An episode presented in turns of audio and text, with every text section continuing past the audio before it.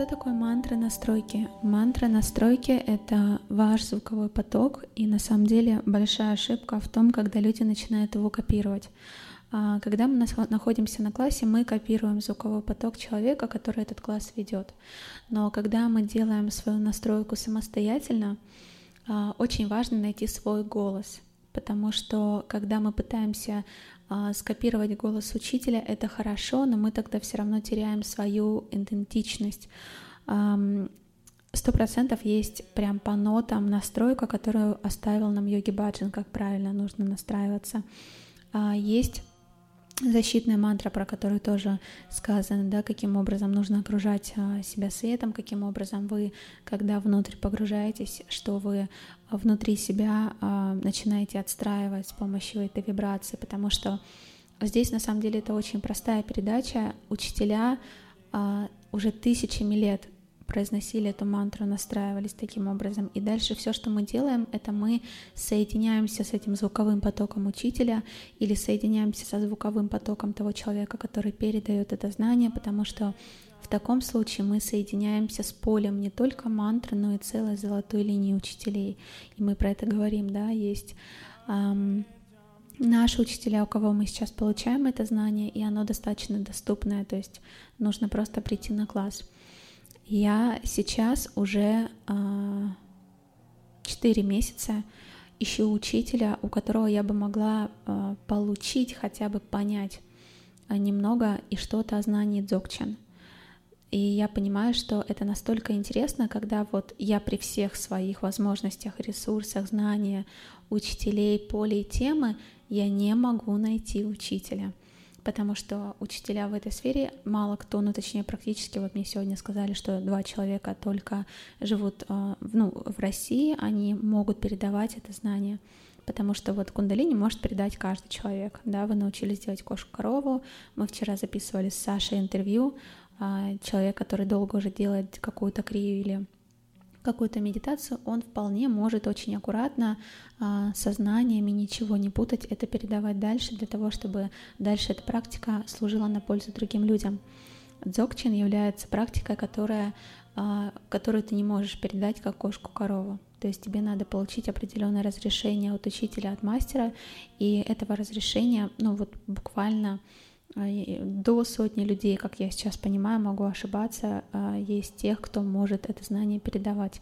И это очень интересно, потому что вот я сейчас разговаривала с одним из как раз а, учеников, который уже учитель, но тоже он учитель цигун, цигуна, но он не может передавать практику дзогчин, потому что он не получил такое разрешение, хотя проводит много лет в ретритах, в храмах, в служении, но вот он просто может рассказать о чем это, но показать он не может, и это очень интересно. Ну, то есть моя парадигма, она прям вау, такое правда возможно. А, мало того, что я поняла, это уже осознала, когда мы сидели на карантине, и когда а, достаточно сложно сейчас поехать и увидеть даже наших учителей.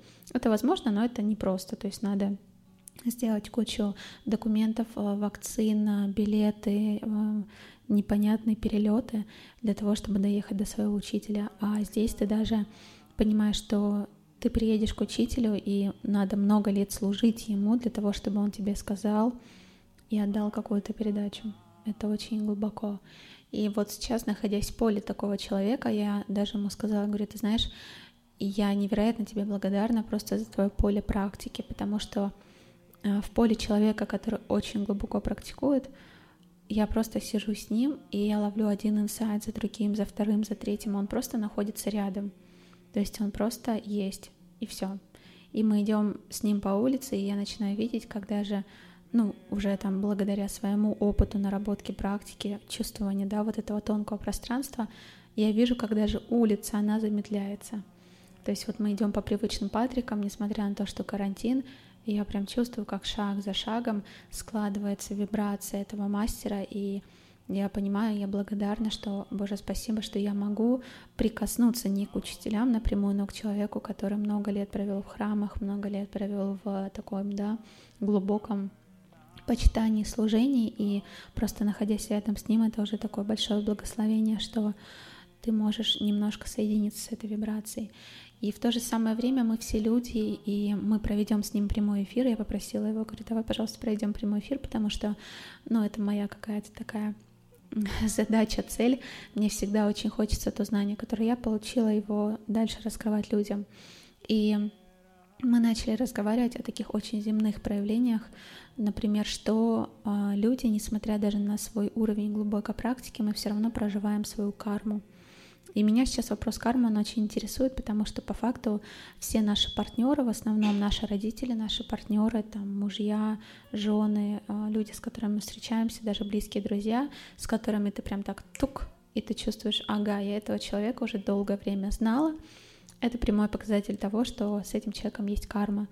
И Вопрос о том, что ты начинаешь распознавать эту карму, это одно. Но второе, как из этой кармы выйти, вот я тоже уже, наверное, не первый год задаюсь этим вопросом, а что вообще такое карма? И я задала сейчас вопрос ему, я говорю, вот, ты знаешь, я сейчас очень глубоко думаю и изучаю вопрос а, такого, да, мужского подавления и даже насилия, и почему вот мужчина позволяет себе в каких-то моментах проявлять грубость, агрессию по отношению к женщинам. Это очень большая проблема в нашей стране в основном, а, по миру тоже, то есть, да, такое подавление женщин. И если смотреть на это с точки зрения эзотерики и вообще с точки зрения практики, о чем говорится в нашей практике, что а, женщина в 16 раз сильнее, чем мужчина на уровне энергии и психологически. И это значит, что если женщина носит какое-то давление внутри себя, недосказанное и невыраженное, это давление начинает отражаться в ее ауре, в ее тонком поле. И это значит, что когда мужчина входит в это тонкое поле или в эту ауру, он начинает, мужчина а, в практиках, не в практиках все равно, он начинает входить в этот резонанс с женским полем.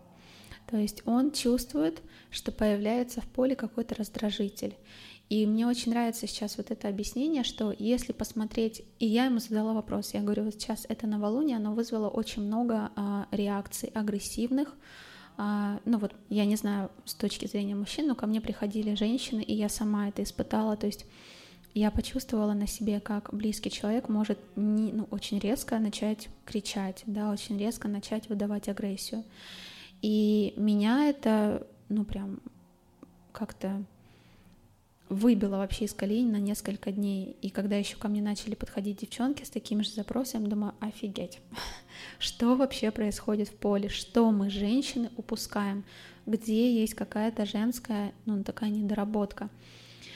И сто процентов, что в этой практике, в этой, точнее, в этой проблематике это всегда два человека, как и в карме. И сто процентов, что это показатель кармы. То есть, когда люди проходит какой-то опыт не самый приятный вместе, и он а, вызван еще через какую-либо агрессию, а женщины, мы очень часто свою агрессию подавляем, то есть мы ее не проявляем, потому что у нас есть вот это понимание такой маленькой девочки, но в то же время я сейчас осознаю, что когда напротив тебя стоит мужчина, ну и, как правило, наши мужчины не старше нас, и когда на тебя начинает этот человек кричать, ты просто в какой-то момент теряешься, да, то есть ты не знаешь, а что в этот момент нужно сделать. И я понимаю, что в этот момент женщина становится очень, становится очень сильно уязвимой. И дальше, если эта агрессия вызвана уже на каком-то более проявленном поле, то мужчина даже начинает, ну, он может приложить физически, да, какую-то силу для того, чтобы женщину подавить. То есть глобально он хочет подавить эту боль, которая вызвана была этим конфликтом. И это страшно, потому что а, статистика а, домашнего насилия, она колоссальна. И мне очень хочется, я это вижу, я это понимаю через даже нашу практику кундалини, есть очень много возможностей с этим поработать, да, по крайней мере, исцелить это даже не только на своем уровне, на уровне вот меня лично, но исцелить еще кармические какие-то истории, потому что когда люди начинают входить в этот конфликт, то самое простое это понять, что а, это карма, и в этой карме, если входить, да, вот есть несколько стадий защиты конфликта, как женщина может себя вести в этом.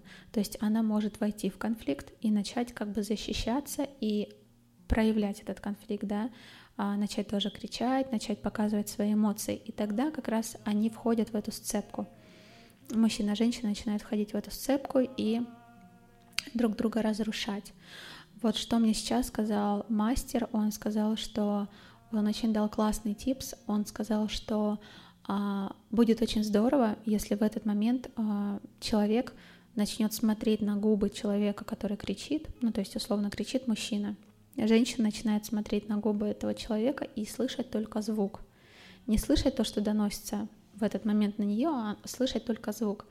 И все, и прям абстрагироваться от этого, да, то есть ты принимаешь эту вспышку, но ты ее пропускаешь через себя, и в этом глобальная задача нашей ауры, нашего тонкого тела, которое должно быть настолько сильным, чтобы это не пропускать на себя, потому что дальше я слышала вчера, я читала исследования психологов, что это токсичное а, этот токсичный крик, он дальше настолько сильно входит как в одного человека, так и в другого, что люди начинают реально болеть. То есть почему люди начинают чувствовать после таких конфликтов, а, что нет сил, или есть какой-то упадок, или а, люди там, болят животы, отравления, потому что человек, который кричит, он отравляет себя этими токсичными эмоциями, эти токсины, они буквально в теле начинают расходиться.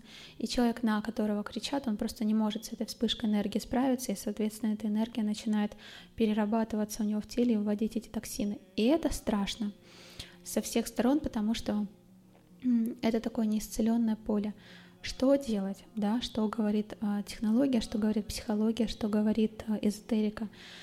Э, первое, что нужно делать, это удалиться из этого конфликта, да, то есть просто не вступать в этот конфликт и принять, что это моя карма, и это сейчас со мной происходит для того, чтобы я, для того, чтобы я какую-то проработку в этом сделала, да, э, в этом через это прошла. Второе — это осознать, что если с этим человеком не произойдет какое-либо, э, ну не перемирие, а нейтральная сторона в отношениях, то тоже я в этом убеждена и понимаю, люди уже встречаются в этой жизни, потому что они не проработали это в прошлых жизнях, и это может уйти и в следующей жизни, потому что этот опыт не проработан. Или просто перенестись на следующие отношения, потому что это будет звенеть в поле. И поэтому медитация 10 тел, поэтому медитация, поэтому крия кулаки гнева, которую мы с вами сегодня сделаем, медитация от зависимости, это все то, что как раз начинает разрушать эти паттерны, в первую очередь внутри себя. И дальше, конечно, это сонастройка. А, нас, девочек, в нашем возрасте практически никого не учили, что такое женская самоценность. То есть это было как бы, да, в поле но такого, чтобы вот нам про это рассказывали, а как поступает женщина, которая себя ценит.